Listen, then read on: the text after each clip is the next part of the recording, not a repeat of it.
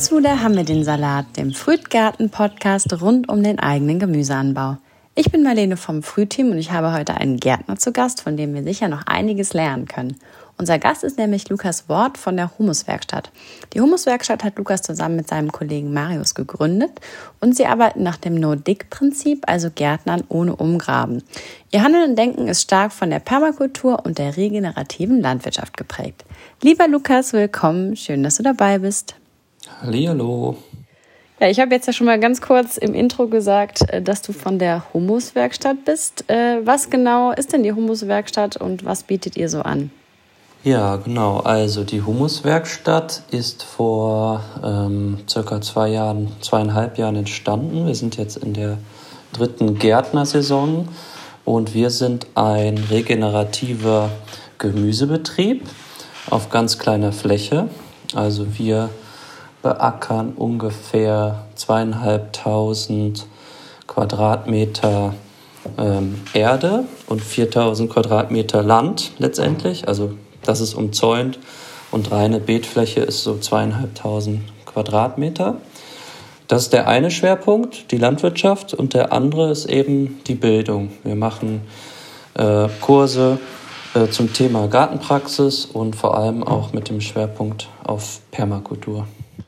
Und das Gemüse, was ihr selbst anbaut, ähm, wo, für wen ist das? Gibt es das zu kaufen oder habt ihr da einen Betrieb, mit dem ihr noch zusätzlich zusammenarbeitet, der das immer dann verkauft oder macht ihr das selber?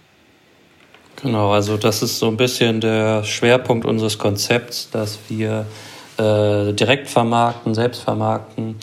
Äh, wir machen dieses klassische Gemüse-Abo-Kistensystem, was ja mittlerweile schon viele kennen. Äh, es gibt ja da tausende Anbieter. Einerseits natürlich äh, die Zukäufer, äh, die, sag ich mal, von überall her was kaufen. Das ist bei uns nicht so. Bei uns ist halt alles von einem Hof. Also wir kaufen nichts dazu.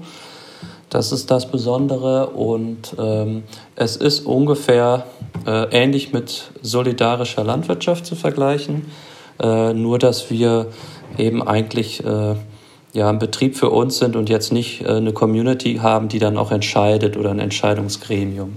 Aber unsere Kunden sind eigentlich, oder man kann fast schon Mitglieder sagen, äh, sind auf jeden Fall schon lange dabei und unterstützen uns und binden sich für ein Jahr letztendlich. Und war das von Anfang an, ich sag mal, erfolgreich oder hat das ein bisschen gedauert, bis ihr da angekommen seid, wo ihr jetzt gerade seid? Ja, ja klar, äh, wo wir jetzt sind, da direkt hinzukommen, ist äh, schwierig aus dem Nichts. Aber ich würde auch sagen, in zweieinhalb Jahren sind wir jetzt schon äh, also laut Studien, die wir uns angeguckt haben, es gibt ja viele diese Market Gardeners. In äh, John Martin kennen ja viele oder Elliot Coleman aus Amerika. Ich sage jetzt mal, wer sich damit beschäftigt, mit professionellem Gemüseanbau. Und da gibt's halt viele Vergleichszahlen. Und äh, da sind wir teilweise schon drüber. Also bei unseren Idolen, die wir, sage ich mal, anhimmeln oder wo wir sagen, von denen wollen wir lernen, äh, haben wir teilweise schon die finanziellen Zahlen geknackt. Was äh, daran liegt, dass wir einerseits in Deutschland, glaube ich, eine relativ hohe Kaufkraft haben, muss man äh, sagen, sehr hohes Interesse für biologisches, ökologisches Gemüse äh, und äh, daran, dass wir ja klimatisch natürlich gar nicht so schlecht dastehen in Deutschland ähm, und äh, ich denke einen guten Job machen und vor allem halt das mit dem No-Dig Gardening dass wir dieses Konzept relativ konsequent umsetzen und damit sehr hohe Erträge erzielen. Wie viele machen mit bei der Humuswerkstatt? Also Mitarbeiterinnen haben wir, also wir sind zwei äh, Menschen tatsächlich in der Unternehmensführung. Äh, ja, also wir haben eine GBR und ich mache das mit meinem Kollegen Marius Frei. Ähm, und dann haben wir einen ähm, Auszubildenden, den Leon bei uns haben jetzt zwei oder sogar drei Praktikantinnen. Und zusätzlich haben wir einen Helferpool von ungefähr 20 äh, sehr netten Leuten, die immer mal wieder aufkreuzen, entweder äh, vorangekündigt oder als Überraschungsgäste. Und wie seid ihr auf die Idee gekommen, du und der Marius, äh, diese Humuswerkstatt zu gründen? Wie ist das entstanden?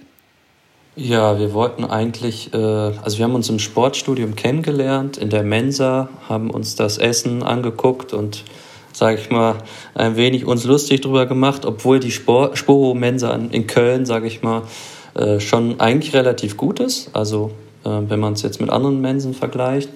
Und äh, dann haben wir uns über das Kochen letztendlich verbunden äh, und auch angefreundet. Und das ist bis heute halt eigentlich geblieben dass unsere Motivation nicht unbedingt jetzt, dass wir was anbauen, sondern eigentlich das, was darum ist. Also einerseits Menschen zusammenzuführen, ähm, aber auch dieses kulinarische. Ähm, und äh, das ist eigentlich, was uns so antreibt. Ja, und wir waren relativ lange noch unentschlossen, aber es hat sich halt Schritt für Schritt entwickelt. Auf einmal hat man halt gegärtnert irgendwie. Ich habe auf dem Balkon angefangen, Hochbeet und dann war ich halt viel äh, auf Roofinghöfen und habe mir einfach andere Betriebe angeguckt. Ne? Vor allem auch in Australien habe ich ja drei Jahre gelebt. Und da sind halt diese Ideen entstanden. Und von anfangs einem Surfcamp mit guter Küche sind wir jetzt zu immer mehr zum Thema Essen gekommen und äh, Letztendlich hat es uns dann doch in die Heimat verschlagen, das doch in Köln-Nähe umzusetzen. Einmal wegen Familie, Freunden und auch dem Netzwerk. Und eigentlich auch um was Positives vor Ort zu tun. Ne? Man kann ja auch ein schönes Surfcamp machen, aber äh, ich denke mir dann immer so, vielleicht kann man auch was vor Ort einfach Gutes bewirken. Das heißt, ähm, du hast aber eher so im Erwachsenenalter dein, dein Wissen zum Gärtnern bekommen und da auch angefangen zu Gärtnern oder schon vorher? Äh, ich war seit der Kindheit eigentlich, äh, lustigerweise habe ich immer gesagt, ich wollte Bauer werden. Ähm, ich bin aber eigentlich ein Stadtkind. Ähm, und bei mir war vielleicht das Besondere, dass ich äh, nicht so viel Interesse an der Schule hatte und eher ähm, ja, also Sport und Natur war schon immer im Vordergrund. Und es hat fast auch an der Einschulung mal fast gescheitert, weil ich zu dreckig war, wohl. Ähm, also Bäume und Gebüsch, das fand ich immer gut. Äh, und Gärtnern, ja, ich habe halt ein Schülerpraktikum mit 16 gemacht beim Gärtner und fand es äh, doof, weil es anstrengend war. Damals wollte ich halt noch nicht arbeiten. Und, äh, aber ich glaube, irgendwie hat es mich dann doch auch äh, in einer gewissen Weise inspiriert. Und ich wusste, ich denke mal so mit 18, 19 irgendwann, dass ich auf jeden Fall was mit draußen, Natur und so weiter machen will. Und dann kam das eher zufällig, dass ich wieder beim Gärtner angefangen habe zu arbeiten, um Geld zu verdienen. Und das waren dann aber eher Heckenschneiden, Unkrauten, all das, wo man jetzt sagen würde, es macht nicht so super viel Spaß. Ne?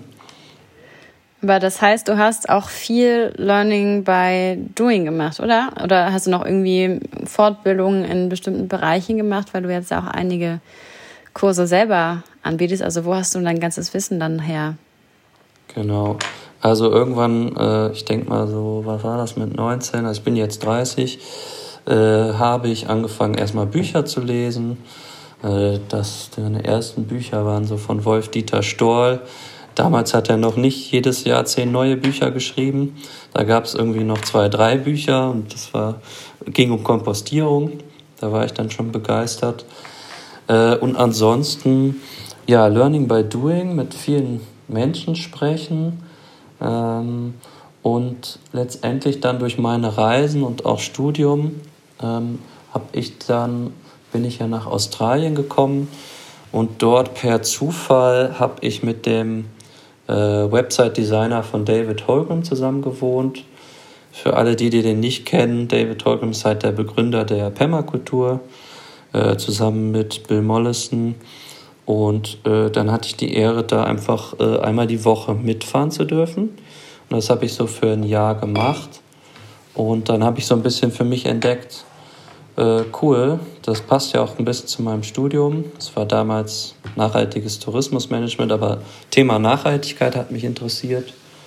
Und äh, ja, dann habe ich angefangen, extensiv äh, als Freiwilliger während meines Studiums eigentlich äh, ja, drei, vier Tage die Woche war ich auf irgendwelchen Höfen, Gemeinschaftsprojekten und habe dort äh, für Lau oder für Gemüse gearbeitet und gelernt.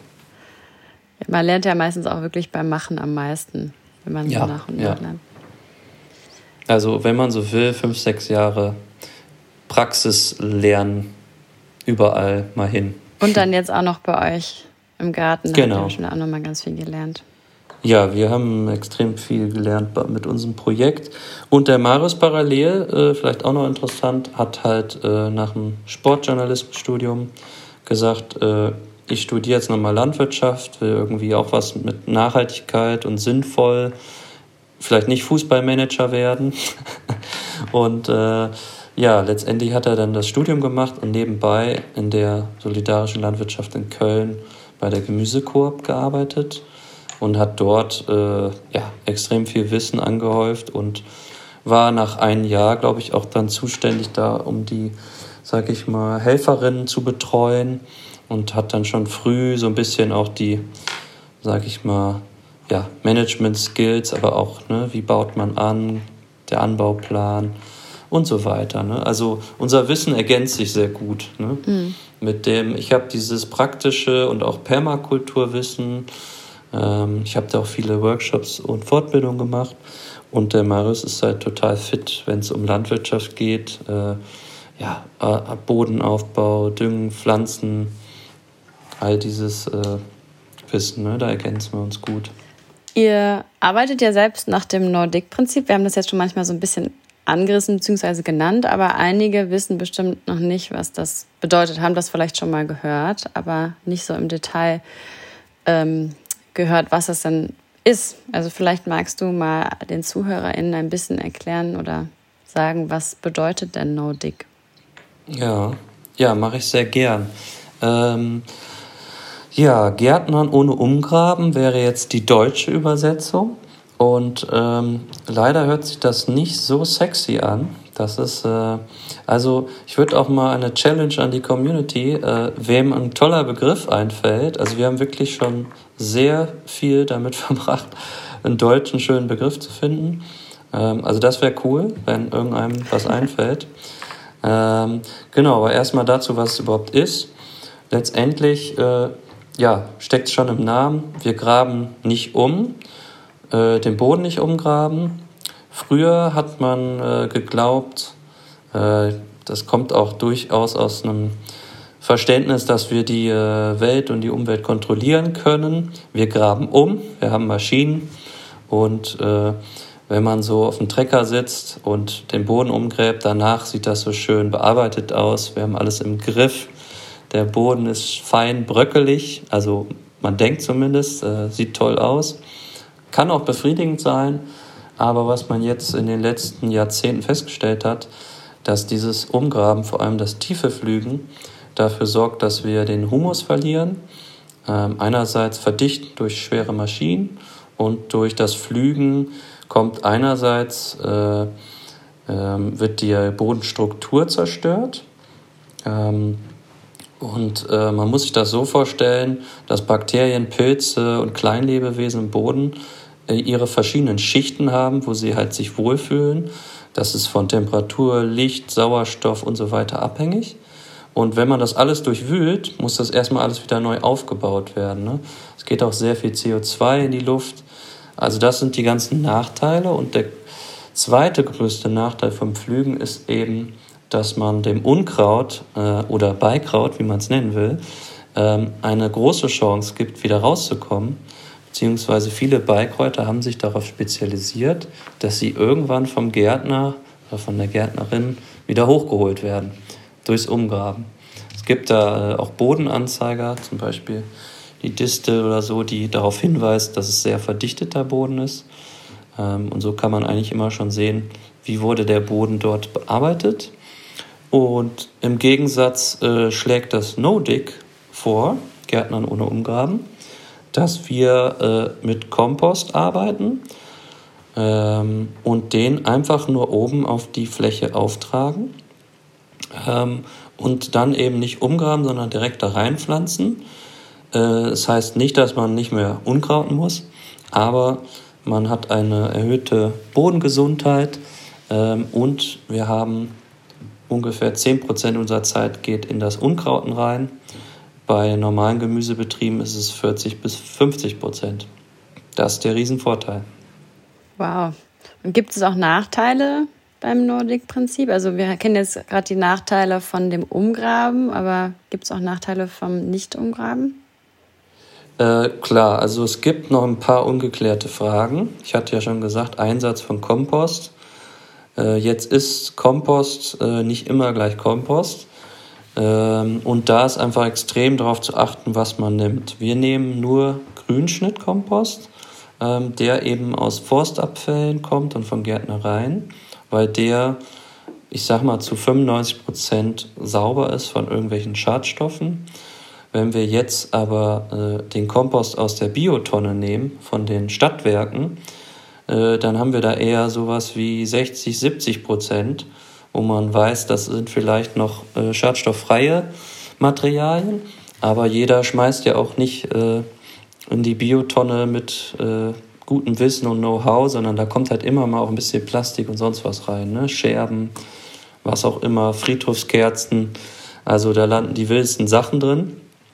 Ähm, und da mussten wir auch erstmal die Erfahrung machen, äh, wie kommt man an eine gute, saubere Quelle. Und ich sage jetzt mal für den Heimgärtner, und Gärtnerin kann man halt, äh, ja, ich würde sagen, en entweder auf äh, Erde aus Säcken, die halt sowieso sterilisiert sind, ähm, zurückgreifen oder eben man macht seinen eigenen Kompost und das ist halt die beste Methode. Ne?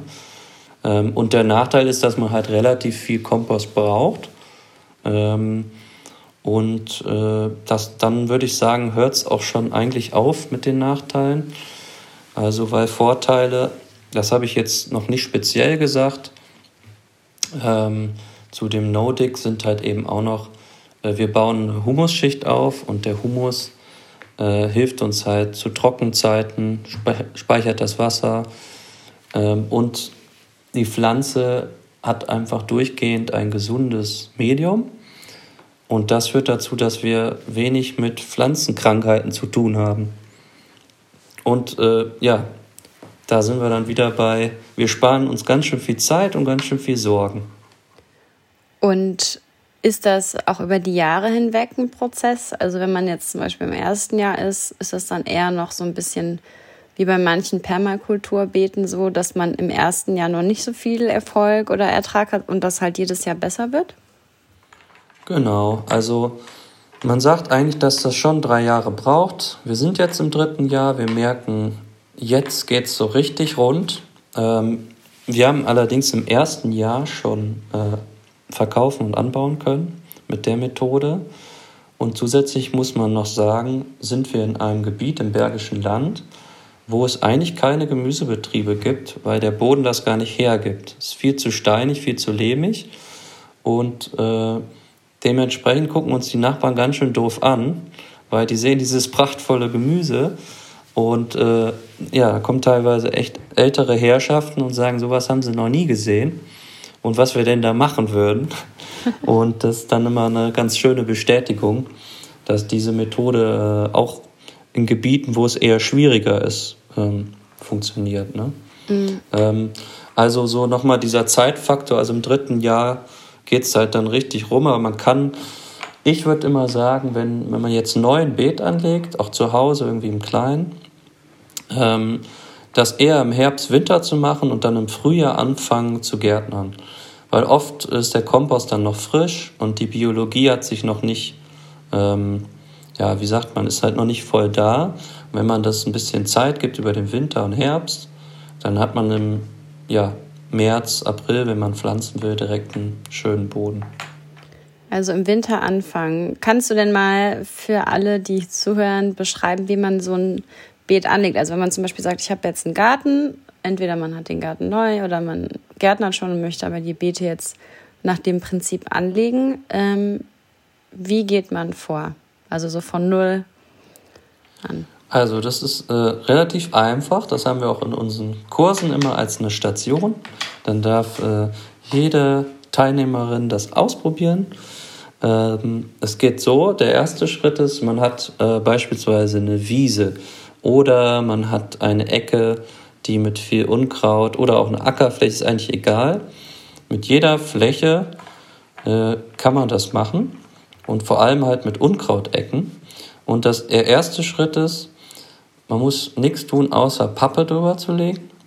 Also jetzt kommt nämlich die Pappe ins Spiel, die Überraschung. Äh, und da nimmt man sich eine Pappe, die halt keine Aufdrucke hat. Ähm, für größere Projekte eignen sich Rollpappen, die man einfach ausrollt und dann hat man halt sehr schnell eine Fläche bedeckt. Äh, für kleinere Sachen kann man einfach Pappe sammeln gehen. Äh, der Vorteil der Pappe ist, die unterdrückt das Gras oder alles, was halt noch da durchkommen soll.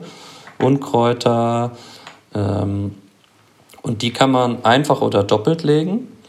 Und das ist der erste Schritt. Und der zweite Schritt ist, dass man ungefähr 15 bis 20 Zentimeter Kompost auffüllt. Und der dritte Schritt ist, dass man dort direkt reinpflanzt, wenn man ein gutes Kompostmedium hat. Wenn man das nicht hat oder sich unsicher ist, dann würde ich das, den dritten Schritt mit der Pflanzung erst im Frühling machen. Genau, das wäre jetzt so in Kürze drei Schritte, ganz einfach. Ähm, und dann gibt es natürlich noch so ein paar Feinheiten.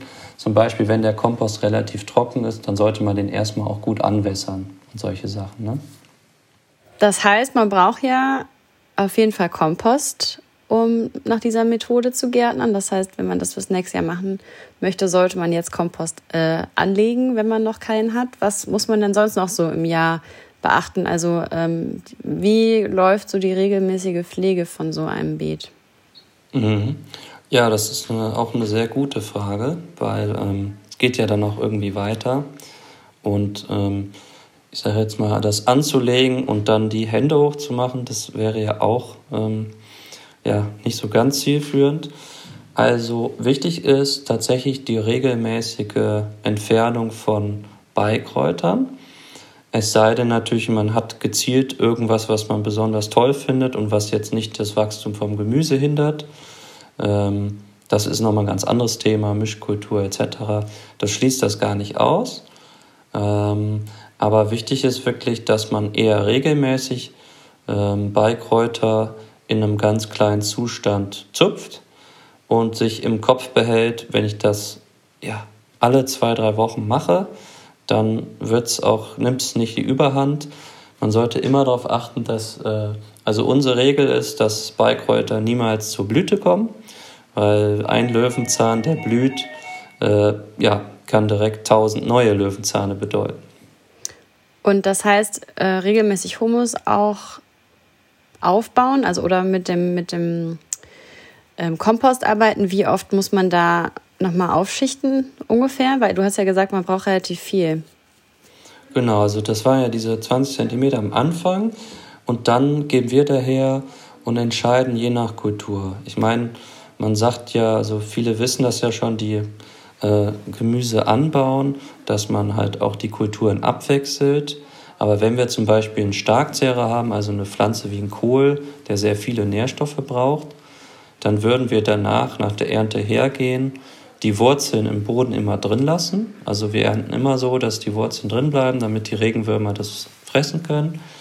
Ähm, und dann würden wir wieder, bei uns ist es jetzt eine Schubkarre pro Beet, äh, das ist so unser Maßstab. Ich sage jetzt mal fünf bis zehn Zentimeter, also eine dünne, frische Schicht Kompost drauf und dann halt wieder neu pflanzen. Ne? Also das sollte man immer so im Blick haben. Und man sagt aber, dass so nach drei Jahren man eigentlich nicht mehr auffüllen muss. Ähm, und ja, ich meine, Kompost fällt ja immer an und je nach Kultur kann man dann halt was hinzufügen. Aber man merkt auch, wenn man irgendwie wenn der Boden halt zu dünn ist oder man schon auf ja, den Mutterboden stößt etc., dann kann man mal wieder was nachfüllen. Und kann man jede Art anbauen mit diesem Prinzip? Äh, ja, also das funktioniert eigentlich für alle Kulturen bestens, weil Gemüsekulturen, die meisten, ähm, haben etwa die gleichen Anbauwerte oder pH-Bedingungen. Äh, klar, es gibt jetzt ein paar Sträucher, die es irgendwie gern sauer mögen, wie Blaubeeren oder sowas. Da muss man dann irgendwie anderes Substrat verwenden, aber ja, in der Regel für alle Kulturen wunderbar.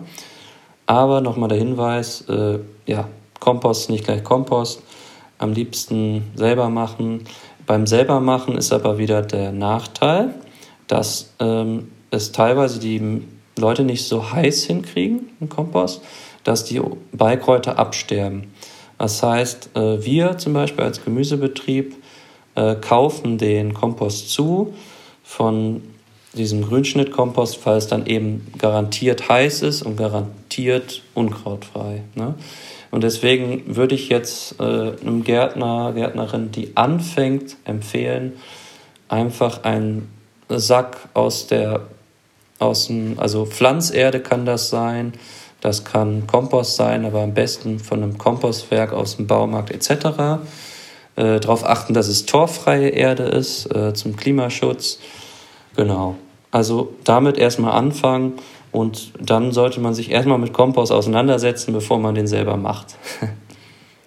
Das leitet ganz gut über zu meiner letzten Frage, ähm, was denn so Tipps für Anfängerinnen wären. Also einmal ähm, zum Thema ja, Erde und Kompost, aber gibt es vielleicht auch noch ein Gemüse oder zwei, drei Gemüse, die du als Art für den Anfang empfehlen würdest für den Anbau oder einfach Lieblingsgemüse drauf und los? Ja, also äh, für Anfängerinnen würde ich empfehlen, äh, einerseits kann man äh, einen Workshop machen, sich das angucken, wie andere das machen. Äh, und es gibt ganz tolle Videos von Charles Dowding, ähm, der No-Dick Gardener oder Master von England. Und äh, dort war ich auch äh, persönlich, habe ihn besucht. wir kennen ihn auch über Ecken, haben ihn schon mal von einem Workshop kennengelernt. Und äh, wer Englisch sprechen kann, das ist natürlich super. Äh, da kann man ganz, ganz viel mitnehmen. Ähm, und äh, das hilft halt immer enorm, Videos zu gucken, um erstmal einen Eindruck zu kriegen. Und das andere ist, äh, ja, mit Gemüsekulturen anfangen, die einfach sind. Äh, da zählt zum Beispiel Salat drunter oder Mangold. Ähm, ja, so blättrige Kulturen, sage ich jetzt mal. Tomaten, Gurken äh, sind zum Beispiel eher was Schwierigeres.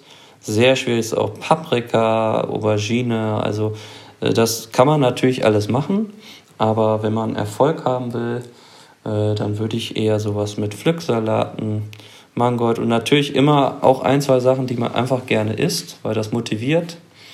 Ähm, genau. Und dann einfach mal loslegen und äh, wir haben auch im ersten Jahr den Fehler gemacht, einfach zu viele verschiedene Sorten und immer darauf geachtet, äh, dass es möglichst bunt und anders ist wie im Supermarkt.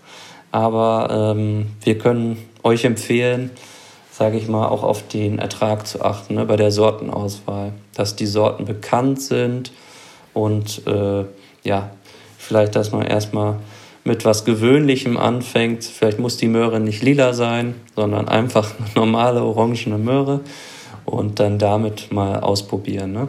Das war jetzt wieder ein schlechtes Beispiel, weil Möhre ist gar nicht so leicht anzubauen. Ja, also Wurzelgemüse, ne? aber vielleicht kann man ja auch wirklich, also viele Gärtnerinnen, die hier zuhören, die haben ja auch so ihre Sorten, mit denen die schon Erfahrung gemacht haben und das ist bestimmt auch ganz interessant, mal mit den Sorten dann zu schauen, wie funktioniert das dann und dann lernt man wieder was Neues.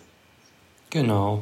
Und vielleicht auch nochmal, ne, man kann ja eine kleine Ecke anfangen mit diesem No-Dick-Prinzip und auch mal vergleichen. Ne? Wie sieht das aus? Äh, ist das was für mich?